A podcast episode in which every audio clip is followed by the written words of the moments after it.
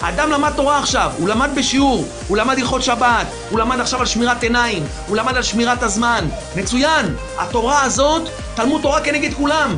תדע לך, התורה שלמדת עכשיו היא מצוינת, אין כמו התורה. אומר רבי נתן חידוש עצום. אם אתה יוצא מהשיעור תורה הזה, למדת על שמירת עיניים, למדת עכשיו כמה זה עוון הברית, פגם הברית, כמה הוא קשה. תדע לך, עכשיו הפכת את התורה לתפילה, הפכת עכשיו את השיעור תורה שלמדת לתפילה, אתה עומד לפני השם, ריבונו של עולם. עכשיו מה דיברנו? כמה חשוב שמירת עיניים, כמה חשוב תיקון הברית, כמה חשוב שאני אשמור את המחשבות שלי. ריבונו של עולם, זכה אותי, ריבונו של עולם, אני מתחנן בפניך, זכה אותי לשמור עיניים, זכה אותי לשמור את המחשבה, זכה אותי שאני אעצום עיניים מהרחוב, זכה אותי שאני לא אלך אחרי אבלי העולם הזה, זכה אותי, ריבונו של עולם, שדי, די, אני אדע שכל העולם הזה זה הכל מה? זה הכל סתם תעבוד, והכל שטויות, והכל הבל הבלים. זה אתה מתפלל על קיום התורה. אומר רבי נתן, אדרבה, תפילה כזאת היא עיקר קיום התורה. מאחר שמבקש רק לקיים את התורה, שזה עיקר שלמות התורה, כי לא המדרש הוא העיקר, אלא מעשה. ולכן אומר המדרש בתנחומה, בפרשת שופטים, הוא אומר גאולה ראשונה היה אחרי ההפסק.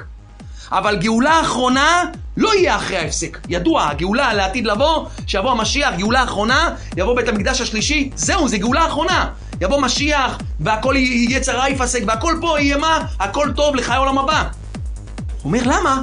למה? מה ההבדל? למה גאולה ראשונה, אומר המדרש, היה הפסק? גאולה אחרונה, היא תהיה גאולה נצחית. כי גאולה ראשונה היא בחינת תורה. מה קיבלנו בגאולה הראשונה? כשיצאנו ממצרים אחרי גאולה ראשונה, זכינו לקבל את התורה. אבל גאולה אחרונה הוא בחינת תפילה. זה הגאולה האחרונה. לכן תורה, אפילו שמה היה גאולה וזכינו לקבל את התורה, התורה היא לא מספיקה. גם כשאדם לומד תורה זה לא מספיק. אין שם גאולה מה נצחית, זה גאולה עם הפסק. מתי תהיה גאולה אחרונה? אומר, תדע לך, המדרש זה בחינת תפילה. שזה יקרא בחינת דוד. מה זה משיח בן דוד? מה זה דוד המלך? וזה כל עניין החמישה ספרים שבתהילים. מה דוד המלך מייצג? תפילה, תהילים.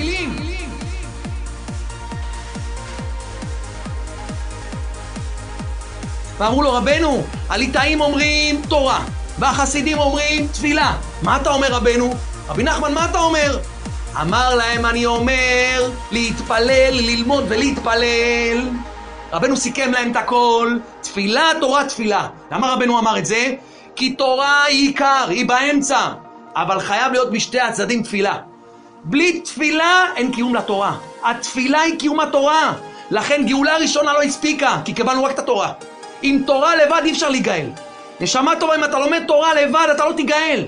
אם אתה לומד תורה ואתה מוסיף לזה תפילה, תדע לך אז אתה נגאל. זה משיח בן דוד.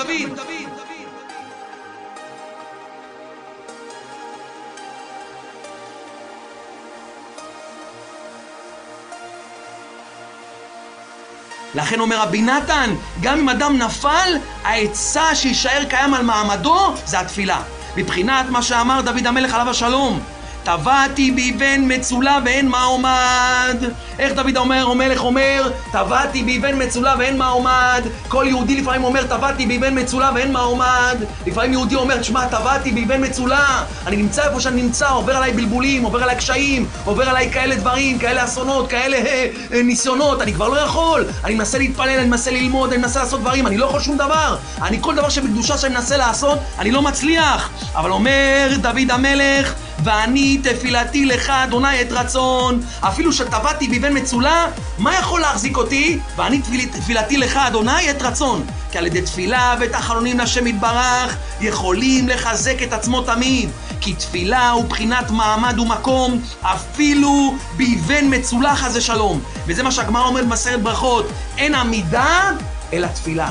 ויעמוד פנחס ויפלל. אין עמידה אלא תפילה.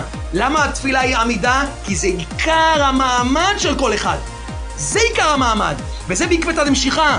בעקבתא דמשיחא אדם יעבור קשיים על גבי קשיים, בלבולים על גבי בלבולים, מחשבות על גבי מחשבות, ניסיונות על גבי ניסיונות. יהיה לו לפעמים קשיים שהוא לא יכול לפתוח ספר, הוא לא יכול ללמוד, הוא לא יכול עכשיו ללמוד תורה, הוא לא יכול לקיים את התורה, הוא לא יכול לפתוח תורה. אה, אז איך הוא יחזיק מעמד? תפילה. תפילה, אומר רבי נתן, שיאחוז בתפילה, טבעתי בימי מצולה ואין מה עומד.